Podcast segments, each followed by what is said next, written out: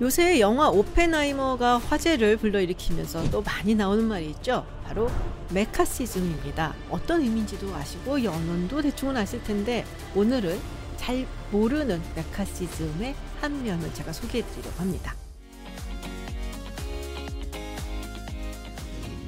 흔히들 공산주의자다라고 몰아붙여서 막 색출한다고 무분별하게 현대판 마녀 사냥을 했었던 것을 우리가 메카시즘이다라고 이야기를 하죠. 오늘 제가 말씀드릴 것은 이 메카시즘의 조셉 메카시 상원의원의 뒷배가 있었던 가문이 있었는데 그 가문에 대한 이야기입니다. 일단 매카시즘은 미국의 연방 상원의원이었었던 위스콘신주의 조셉 매카시 상원의원의 이름을 딴 겁니다. 조셉 매카시 상원의원은 아일랜드계 미국인이었고요. 그리고 독실한 카톨릭 신자였다고 하죠. 30살이라는 정말 젊은 나이에 위스콘신주의 지방판사로 선출이 되었고요. 굉장히 흥미로운 판결들도 내놨습니다. 2차 세계대전에 참전한 후 잠시 판사로 복직을 했다가 1946년 상원의원 선거에 선출이 되면서 정계에 입문을 하게 되죠. 그리고 1952년에 재선에도 성공을 합니다. 원래는 FDR 민주당원이다. 그러니까 루즈벨트 대통령을 지지하는 민주당원이었는데 실제로 정계 입문을 할 때는 공화당으로 바꿔서 입문을 했어요. 그리고 상원의 정부 운영위원회에 속해 있는 조사소위원회 위원장을 맡으면서 이른바 우리가 메카시즘 광풍이라고 보통 알고 있는 공산주의자 색출 작업에 나섰죠.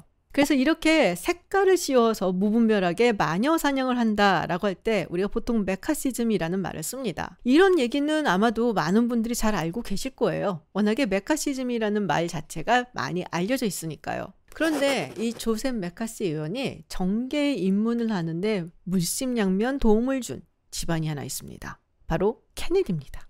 liberal의 아이콘이라고 불리는 바로 그 케네디 가문 맞습니다. 아까 제가 조셉 매카시에 대해서 이야기를 할 때 정말 중요한 포인트를 하나 알려드렸어요. 아일랜드계 미국인 그리고 카톨릭이라는 겁니다. 아시는 분은 아시겠지만 케네디 가문도 아일랜드계 미국인이고 그리고 독실한 카톨릭 신자였죠. 그래서 존 F 케네디 대통령이 당선이 됐을 때 미국 최초의 카톨릭 대통령이다라는 이야기가 나왔었습니다. 존 F 케네디 대통령의 아버지인 조셉 케네디 혹은 우리가 쉽게 조 케네디라고 부르는 인물은 뭐랄까요? 이 케네디 가문의 진양철 회장 같은 인물이라고 할까요? 정말 야심만만하고 엄청난 돈을 벌었고 그리고 정계에도 진출을 하려고 했었죠. 루즈벨트 대통령 하에서 최초의 증권거래위원회 위원장을 맡기도 했었고 주영 대사를 지내기도 했습니다. 그런데 이 조 케네디가 매카시 의원을 그렇게 좋아했다라고 하네요. 목표를 위해서는 물불 가리지 않고 몰아붙여야 할 때는 적에 대해서 정말 잔인하리만큼 매몰차고 냉정하게 몰아치는 면도 굉장히 본인하고 비슷하다라고 생각을 해서 이런 터프한 Irish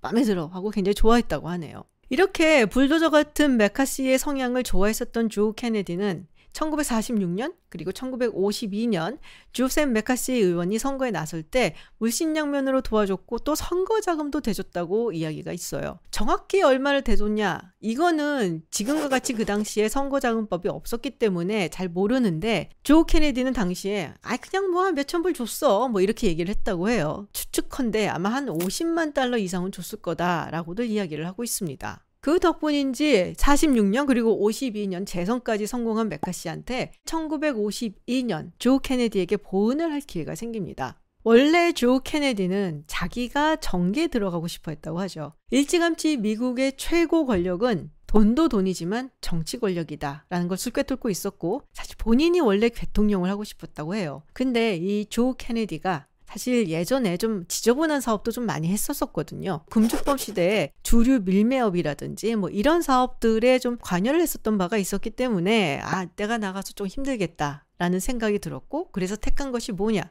아들들을 밀어주는 거였죠. 원래 본인이 정말 밀어주고 싶었었던 첫째 아들이 있었습니다. 정말 모든 걸 빼놓지 않는 엄친아였다라고 하는데 안타깝게도 2차 세계대전 중에 전사하고 맙니다. 그래서 1952년 메사추세츠 상원의원 선거에 자신의 아들을 출마시키려 하는데요. 이때 출마하게 된 두 번째 아들, 바로 존 F 케네디입니다. 존 F 케네디는 민주당 후보로 상원의원 선거에 나서는데요. 사실 그 당시에 이 메사추세츠 주는 공화당 의원인 헨리 캐벗 로지 주니어 의원이 꽉 잡고 있었거든요. 그러니까 현역 의원한테 도전하는 것이기 때문에 굉장히 좀 만만치 않은 그런 싸움이 될 것이었죠. 그때 조 케네디가 메카시 의원에게 도움을 청합니다. 뭐라고 하냐? 메사추세츠 선거에 관여하지 말아달라. 메카시는 위스콘신주 상원의원인데 메사추세츠랑 무슨 상관이 있길래 이런 부탁을 했을까요? 사실 당시에 메사추세츠는 이미 아일랜드계 이주민들이 상당히 많이 살고 있었고요. 캐톨릭 신자도 많은 곳이었죠. 그래서 이미 전국적인 정치 스타가 됐었던 메카시가 메사추세츠 주에선 상당한 인기가 있었다고 합니다. 그러니까 메카시가 자기랑 같은 공화당 의원이라고 로지 주니어 의원 편을 들어준다든지 지지를 한다는 성명을 발표를 하면은 딱 지금 이제 출마를 한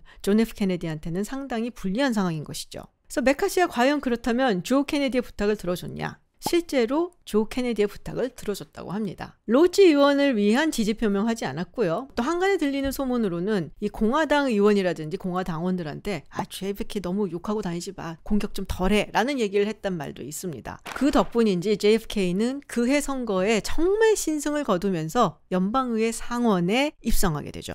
그게 다였냐? 아닙니다. 조 케네디한테는 또 다른 아들이 있었죠. 로버트 프란시스 케네디입니다. 로버트 케네디는 JFK 내각에서 법무부 장관도 했었고 그리고 나중에 형처럼 비극적으로 암살되는 그런 운명을 가졌던 인물이죠. 막 변호사가 됐던 RFK는 형의 상원의원 선거를 도와주고 그리고 나서는 1952년 12월에 메카시 의원이 이끌고 가던 조사소위원회의 법률 자문단으로 합류를 하게 합니다. 물론 여기에는 메카시 의원의 추천이 있었죠. 그리고 거기에는 조 케네디의 부탁이 있었고요.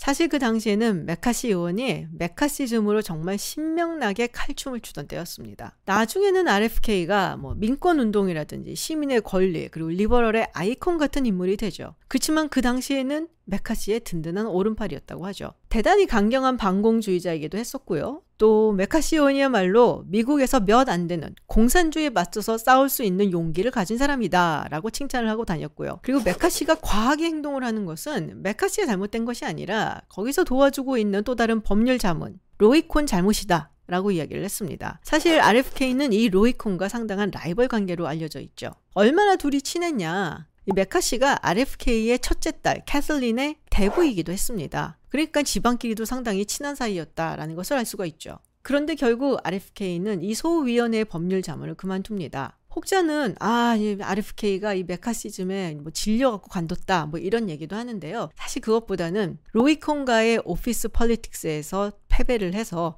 그래서 나왔다라는 얘기가 더 많고요. 근데 또 여기에 부친이었던 조 케네디가 자신의 절친이기도 했었던 FBI의 후버 국장으로부터 메카시 좀 있으면 간다. 이 얘기를 들었기 때문에 RFK를 빼냈다라는 얘기도 있습니다. 근데 많은 분들이 메카시즘이 뭔지, 그리고 이 이름이 연원이 무엇인지 이런 정도는 잘 알고 계세요. 그런데 메카시즘이 왜 그렇다면은 무너지게 됐는지 이 부분에 대해서는 잘 모르시는 것 같더라고요. 사실 1953년 말쯤 되면 이미 많은 사람들이 메카시즘에 대해서 피로감을 호소하고 나섭니다. 이게 너무 오랫동안 되니까 지치고 피로하고 그리고 공포와 불안에 휩싸이면서 그만 좀 했으면 하는 마음이 생겼던 거죠. 그리고 결정적으로 여기에 쐐기를 박은 일이 있었는데요. 메카시 의원이 건드리면 안 되는 곳을 건드린 겁니다. 바로 육군이었죠.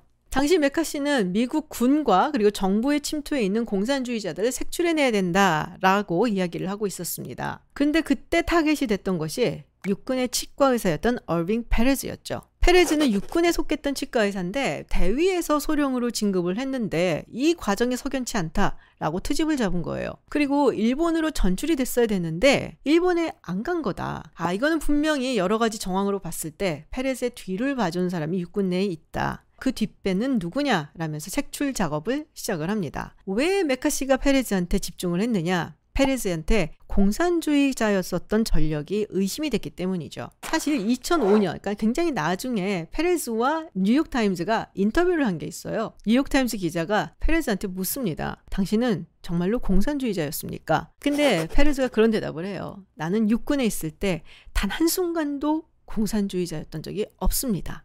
그러니까 뉴욕타임즈 기자가 다시 한번 묻습니다. 그러면 육군에 들어가기 전에는요? 이 질문에는 대답을 하지 않아요. 한때 공산주의에 매료됐던 적은 분명히 있었던 것 같다라는 합리적 의심이 들기는 하죠. 어쨌든 페레즈를 끌고 들어가면서 메카시가 노렸었던 건 많은 군 인사들 그리고 정치인들이었습니다. 사실 메카시는 그 전에도 이미 2차 세계대전의 영웅인 조지 마샬 장군을 공격하기도 했었거든요. 중국이 공산화가 된 것은 마샬 장군 당신이 너무 팀이했기 때문이다 라는 이야기를 했었죠. 그러면서 1954년 4월 이 페레즈에 대한 청문회가 열립니다. The Army and McCarthy Hearing 굉장히 중요한 메 카시즘 시대의 이벤트로 꼽히곤 하죠. 메카시는 이전에 그랬었던 것처럼 이 공개 청문회를 통해서 막 호통도 치고 막 몰아붙이고 국민의 관심을 자기한테 집중시키려는 목적을 가지고 있었는데요. 그런데 이게 예전처럼 계획대로 되지 않는 겁니다. 당시 TV가 막 보급이 되던 시기였기 때문에 많은 사람들이 이 청문회 장면을 보게 됐는데요. 무려 2천만 명이 이 장면을 봤다고 하죠. 근데 당시 육군의 변호사였던 조셉 나이 웰치 변호사한테까지 공산주의 혐의를 막 뒤집어 씌우기도 하고 막 몰아붙이고 하니까 이 웰치 변호사가 그런 말을 했다고 해요. 당신은 도대체